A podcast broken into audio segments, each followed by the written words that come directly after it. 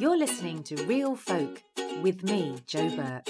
Hello, one and all, and welcome to Real Folk with me, Joe Burke. And my wonderful, wonderful guest today is the absolutely delightful Lynn Ruth Miller. Hello, sweetheart. Thank you so much for having me. You're very welcome.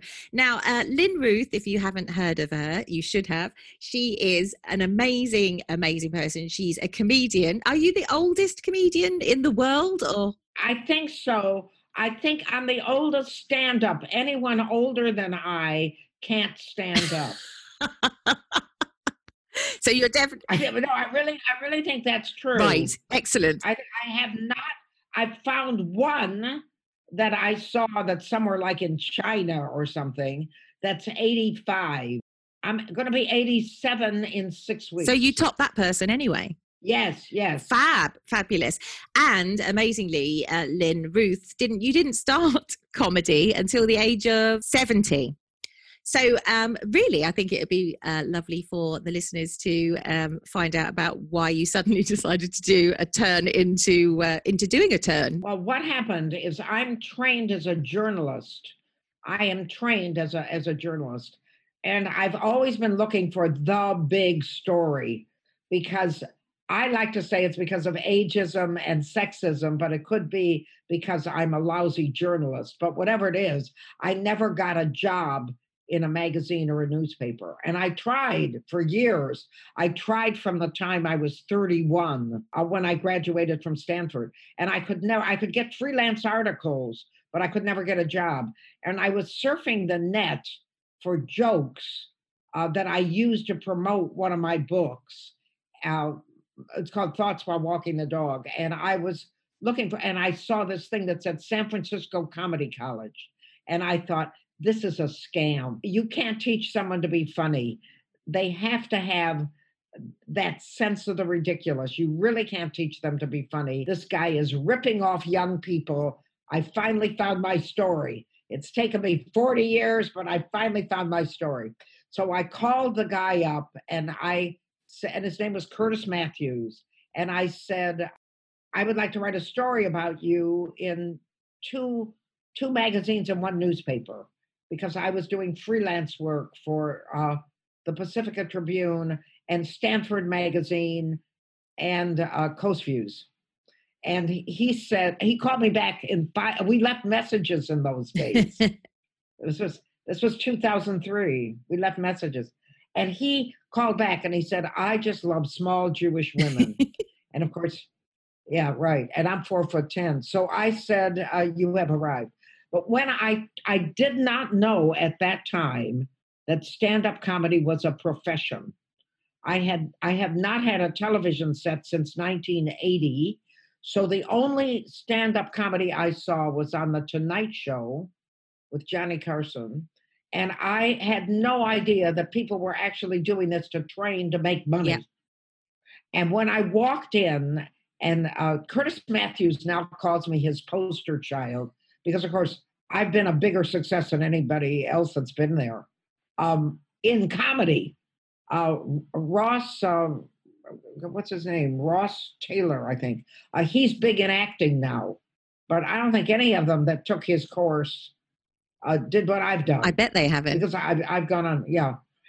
Because everybody in my class has not, they don't do it anymore. No. But also, how old were the people in your class? Oh, about 19, 20, 21. I was old enough to be their great-grandmother. And how was that? But I loved it. Fabulous. I'm having trouble now where I live, where you can't move into the place unless you're 65. The people here are too old for me.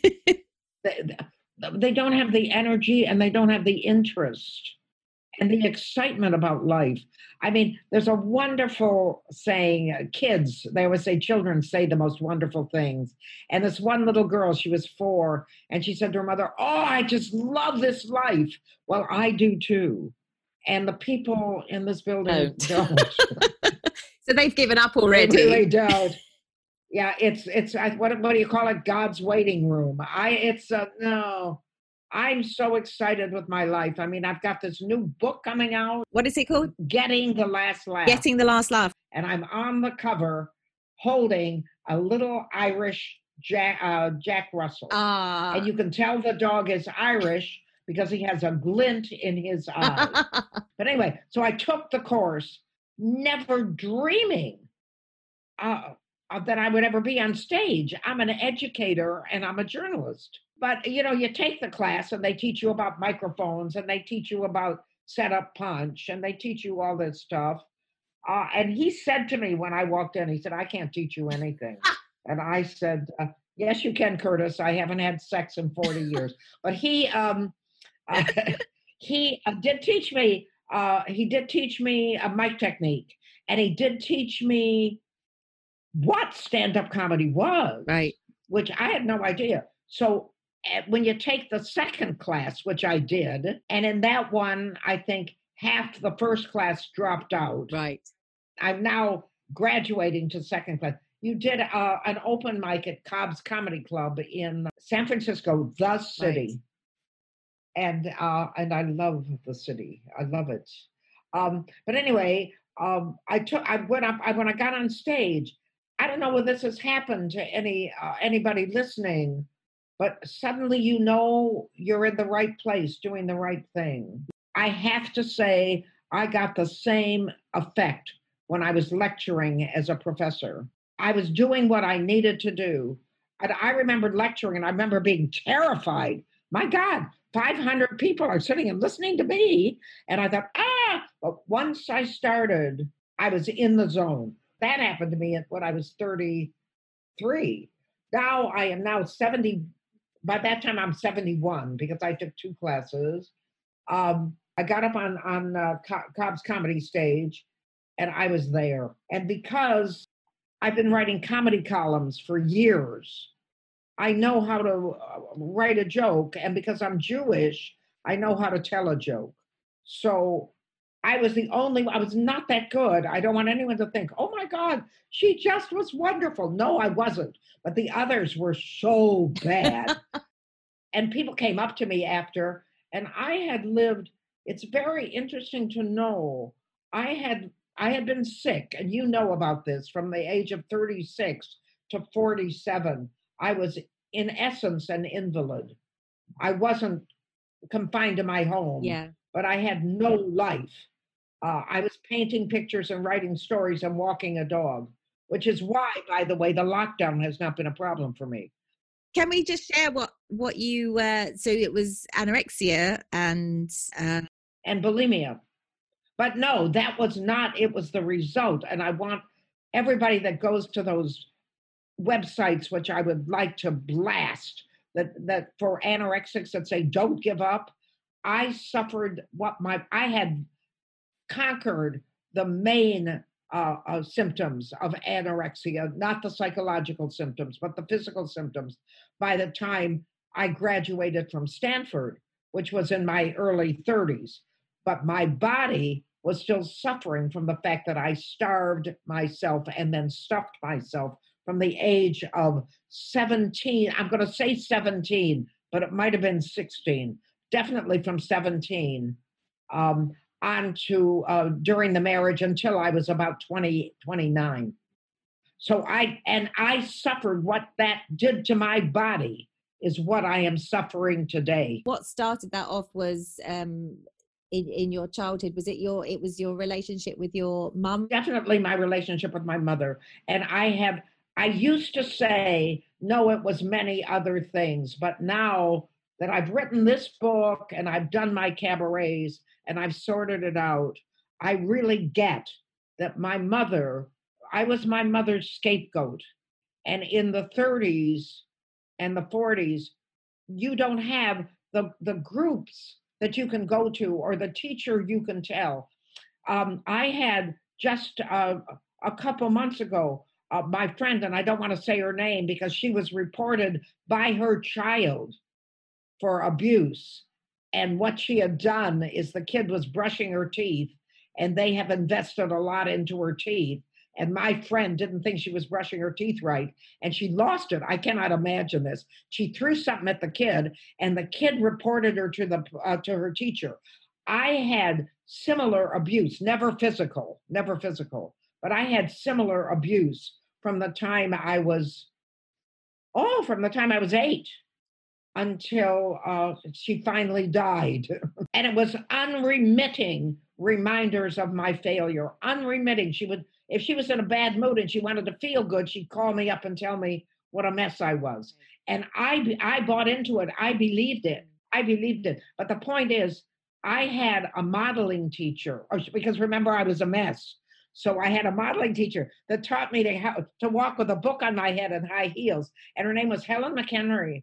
And I used to cry to her and tell her these terrible things that my mother would do. And I couldn't, I'm never physical. My mother never raised a hand to me. But her voice was so bad that if anyone now, Joe, if anyone raises their voice to me, believe it or not, this is terrible because I'm a logical person. I'm done with them. They never get a second chance. I'm done. And it could be just that they're having a bad day and I said the wrong thing at the wrong time. I'm done. Yeah. I lived with it until I was 50 and I'm done. Yeah. And that is not logical and it is not right. No. I'm having an episode now with someone where this guy doesn't understand why I'm angry at him. He raised his voice to me. I will not have that again. I will not be exposed to it. And it's because I was bludgeoned for so long. But in any case, now that I'm out of it, now I'm 86, I'm almost 87, I look back and I realize I was her kicking post. She was actually a lovely person. And I mean, everyone said, no, she wasn't. Yes, she was. But she was deeply unhappy. Very unhappy, but she was very much like me, sweetheart. All the things that you love in me, my mother was. My mother was the one with a sense of humor. My mother was the one with immense compassion for anybody but me. Immense compassion. Interesting. My mother loved animals, and you know how I love animals. She loved to look pretty and be pretty. And I love clothes and I love dressing, which is why when I look in the mirror, I want to kill myself because... everything has dropped. When I want to see my face in the mirror, I have to jump up because it's all down by my waistline. So that's what happened. And then getting back to when I was on that stage, I didn't know you made money at it. I didn't know it was a career.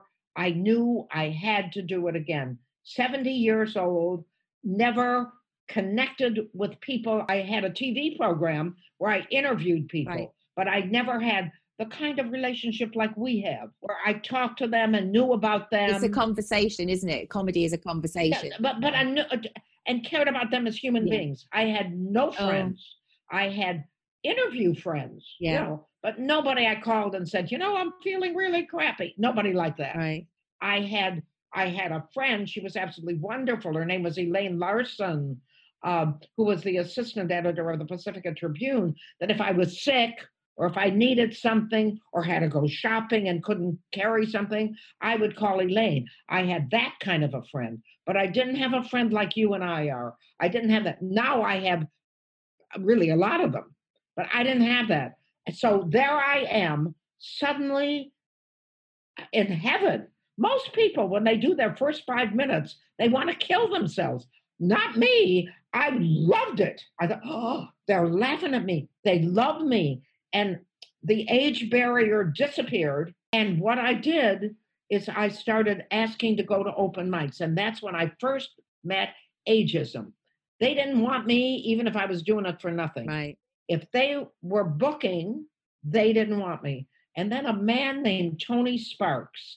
And I want everyone to know about Tony Sparks, because Tony Sparks, though he doesn't realize it, has been a victim of racism. He's Black. He should be on every TV program you've ever seen. He should be nationally immense. But he comes from Arkansas, and he's had to fight for one of these things. He's had to fight for everything he's gotten. And when he fights, he doesn't have the legal support that you would have. Right. He doesn't have it. Nobody helps him. So what he is in San Francisco, Tony Sparks is the reason any of us got anywhere with our comedy. So is he a promoter or an agent or a... No, He ran an open mic that was open to everyone. Without prejudice. And it was without discrimination. Yeah. And it was called The Brainwash. And it's closed now. He does another one, but it's not as good as The Brainwash. The Brainwash was a laundromat. You went there to do your clothes, and then you went in the other room to listen to a bunch of terrible comedians. Oh, it was great. You didn't get paid. I always got a free drink. But Tony came to one of my shows at 50 Mason, which was booked by a woman named Susan Alexander, whom I also owe a great deal to. She booked me. She didn't care about my age. She booked me. And she gave us a green room. And I didn't know what it was. I was shocked. And I thought you sat in the audience and got up and did it. And here we are at a place with drinks and snacks. Nice. And, what? Yeah. And but Tony came to 50 Mason with another comedian, and he came up afterwards and he said, "You are amazing and you are funny." And I believe I have that. I'm sure I have it in the book. And he sat with me and helped me create a set. The interesting thing is Tony is an MC, and MCing in America is different from here, but it's an art. When I booked Tony to do a set, he couldn't do it. It's a different skill, isn't it? It's a different skill altogether. And you can be, I mean, some people do both excellently, but you can be an amazing comedian and not the greatest compere, or you can just be an amazing host and compere and not cut it as a sort of 20-minute or an hour-long type comedian. So just going back to, so you started there in San Francisco, and I was going to the Edinburgh Festival. That's the connection. Yeah, and I think that's where we first met. I've been going to the Edinburgh Festival since 1988, and occasionally I would come into London. But after, I think, 5 years, I started also going to the Brighton Festival. Yeah. And the thing that is amazing, and I don't have it in the book because I didn't want to cry poverty, is I was living on next to nothing. After I paid my mortgage on my house, which talks about how I bought it in the book, and which was a miracle, I had maybe disposable income, maybe about $100, not even that much. Oh, less than that, 50. And on that, I drove a car and fed myself. That was it. I never bought any new clothes. I never went to a movie, nothing. And now, during all this time, I never went anywhere except to do my TV program and to do my interviews. I was paid almost nothing for these articles. I think $35, which is about 20 pounds. I was paid to do a weekly column and to do features that took hours and hours to do. So no social life whatsoever. Because of the anorexia and because I needed to control how I ate, so I didn't go into a bulimic binge, never a restaurant. Right. And then I started comedy. You meet people for lunch. You go out for dinner after. Yeah. You dress. Yeah. I'm running around in tracksuits. You dress. What do? I got the woman across the way who was a Seventh-day Adventist. Very, very religious. For pennies, she made me clothes. She made me clothes to wear. I'm meeting people. I'm going to a restaurant, and I'm not dying because of anorexia. You have every kind of rule. Yeah. All right, I'm going out for the first time in my life. I'm having fun, and the people I'm having fun. Remember, I didn't have a partner either. I haven't had a partner since I was 25. I was just going to say, let's go back to that, because you had you obviously went from having not the happiest of childhoods. Oh, to terrible marriages. To how many marriages? Two. But don't you understand? When you have a childhood where a mother kicks you verbally every day, you don't think you're worth anything. So you pick bad. You have bad taste in men. Yeah. I mean, I got this wonderful card today. Oh, Joe, I wish you could see me. It says on the sixth day, God created man. Oh, that God! What a kidder! What a kidder! It's just, I mean, I'm going to keep this card forever. The person that sent it to me also sent me years ago a dish towel. You call them tea towels, don't you? this show. And it says, Queen of Everything. That's so you. And I've kept that too. I suppose, obviously, it is that vicious cycle that most people are aware of now, that if you have been abused, not just physically or not even physically, just psychologically. I would have reported my mother, and they would have taken me away from her when I was 13 or 14. She was really accelerating. She was getting good at it by that time. Right. And it was when she needed someone, because I was the only one that reacted. She could make me cry. My sister didn't give a shit. Was your dad just not on the scene, or? My dad loved my mother so much, and my daddy said to me, my father was very much at fault, but you got to know my mother. You don't battle my mother. You do not confront my mother. And my father adored her. And my father said to me, you're living in her house, not our house, her house, you follow her rules. Right. And when I came back from an automobile accident, she wanted to charge me rent, and I had no money, none. And my father then stepped in and said, no, you don't. But when I came back the second time, I came back after the first divorce, she wanted to charge me rent. I'd lost my job. I had no money. He said, no, you don't. But after the second one, when I came back from an automobile accident where I almost died, she didn't tell him. And I paid her rent for a year, I think it was. And I thought she was saving it to help me pay for my flat. No, she never did. Do you see marriage as an escape then? So when you suddenly met somebody, or was it an arranged marriage? Was it somebody that you knew? It's hard. I knew Tommy. It was a thing. Ever since I can remember, I wanted to be married and have children, lots of children. I worked in I think from the time I was 14. I worked with a daycare center after school for Holocaust survivors' children. And every summer I worked in the Jewish community center's day camp with little children. And I love children, and I like men. I wanted to be married, and but I was so messed up psychologically. My friend Andrea says to me, because I have had, and I've always said this, I don't know whether you saw I Love Men or I talk about it. I've never had a man come on to me, and never, except for the two men. And my friend Andrea says that's because A, you don't recognize it, and B, you don't send out the right signals. And I just started getting an email from a man who literally saved my life. I'm alive today because of him. And when I tell you his name, you will laugh, because in this country, it's a crazy name. His name is Dickie Klein. Dickie Klein. He is now Richard. Yeah, Richard. He is now Dickie. He is a basketball star at the University of Michigan. He is now, he's 88. He's 88. And I still call him Dickie. He says, nobody's called me that for 50 years. He's Dickie to me. He called me every day, and I just started getting emails from him.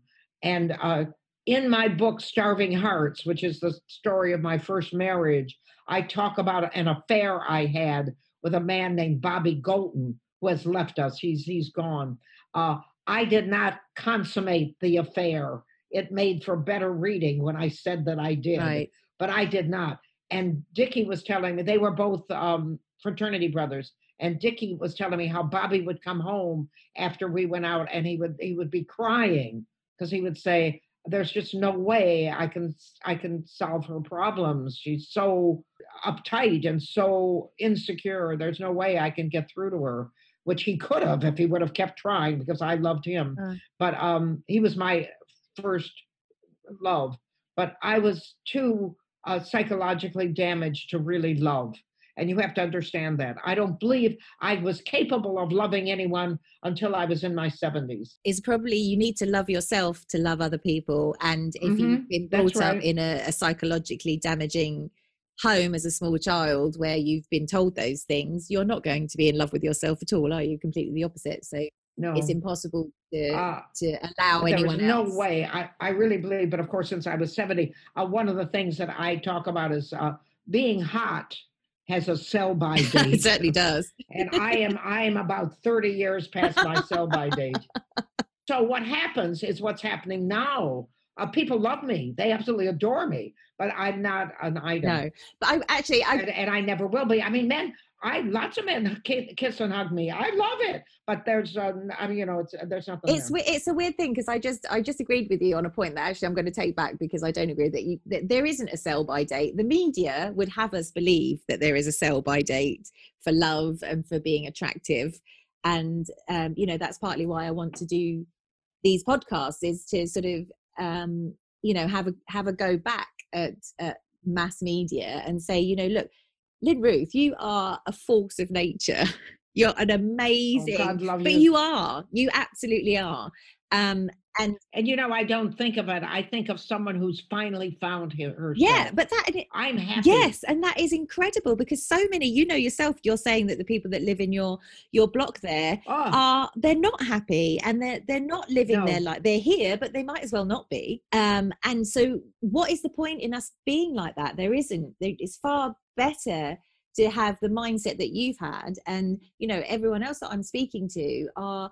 They're incredible people. They're ordinary people like us, totally ordinary people. There's nothing significant or special about any of us. And yet. Absolutely, Joe. That's what I maintain that. I have no special talent. I've developed some special talents, but anybody exactly. can. And also you've taken life by its throat and given it a massive shake and found your place in it. Like you said, you do love yourself now. It's taken an enormous journey to get there, enormous amount of time. It's that old adage, isn't it? What doesn't kill you makes you stronger. And I think... Yes. Yeah, I think that's the most important thing. What doesn't kill you makes you stronger. I was talking to someone not too long ago, and I was saying, I've talked to so many people that had the courage when they were 16 to walk out and leave, which is what I should have done. But then, and he said to me, no, he said, you couldn't. I had no place to go. No. I had no money. No. What was I supposed to do? Just walk out and live in the street? So what happened to that? How long were you in the first marriage for that was unsuccessful? 2 years. 2 years. So that's quite short, really, then. I would have stayed and I would have died because my anorexia was getting worse and worse and worse. I would have died. And then... So again, that's a case in point as well, because at the time, obviously, you would have thought that was the end of the world. But the statement you've just made proves to anybody that's going through similar things that, if he hadn't have done, it would have been the end of you because it was not right. You were not well and you were not right together. What you do is a very British saying. You get on with it. I was teaching. I mean, someone said to me, I think it was Rob Mayhew, he said, well, were you happy during this time that from the time I graduated from Stanford until I started? I said, I didn't have the luxury of worrying about happiness. I had no money. I worried about getting enough food on the table to eat. Yeah. I worried about paying my rent and paying in America. I had taxes, believe it or not. They didn't give a shit that I couldn't eat. I worried about things like that. I didn't have time to worry about whether I was happy. That was a luxury that is good for the middle class. I was lower class. Yeah, that's interesting. And so and you've got to remember that. How did you then meet your second husband and what was it? How big a gap between splitting? There was a woman named Carol Van Balen who had a cousin who was older and unmarried from Columbia City, Indiana, and she introduced me to him, and he was gay. And this is 1959. I didn't know he was gay, but you have to understand what happened to people in 1959 if they were gay. They went into the hospital. They went to prison, and he needed a cover, and he did a very good job. He did a very good job of convincing me. By that time, I had given up on love. It was a secure relationship. So was there a mutual respect for each other, at least, and you did have a love, even if it wasn't a physical relationship? No, it wasn't physical before, because I was in those days you didn't sleep with someone. Remember, we didn't have the pill, and we didn't have, all we had was the rhythm method, and I always said the only rhythm method I knew was on the dance floor. And men did not use condoms. It was not a thing. They didn't use condoms. So you got pregnant. So you didn't have sex until you were married. Right. Because in those days, the morals were very, very rigid. You got pregnant and you weren't married. You went to visit an aunt. Yeah. Had the baby and gave it away. I didn't know he was gay. It didn't even occur to me. When we got married, we did not consummate the marriage. And I thought it was because he couldn't stand me. Listen, nobody could. The other husband couldn't. My mother couldn't. You can see how you would think that. I thought, well, it's just another one. Yeah, never occurred to me he was gay. He told my father. Did he? Because he called my father and said, come get her. I can't stand her. He didn't say that. And my father drove to Indiana. He drove up to Indiana and came and got me. That's in my cabaret. And that is not in my... The book that talks about the anorexia is called Starving Hearts. And this one tells you about my voyage into comedy, which is Getting the Last Laugh. But yeah, the point is that if people realize they have choice, it's so easy for us to blame our parents, to blame our city, to blame our lack of opportunity, to blame our partner. The only person that can make you happy is you. When I look back on my childhood, I was imprisoned. And the truth is that I would call her with every accomplishment I did. It was never enough. To tell her. And it was never good enough. There was always something wrong with it. Yeah. But I wanted her to know I was great. And I need to tell you, she never figured that one out. But we all know. And you do now. Oh, bless your heart.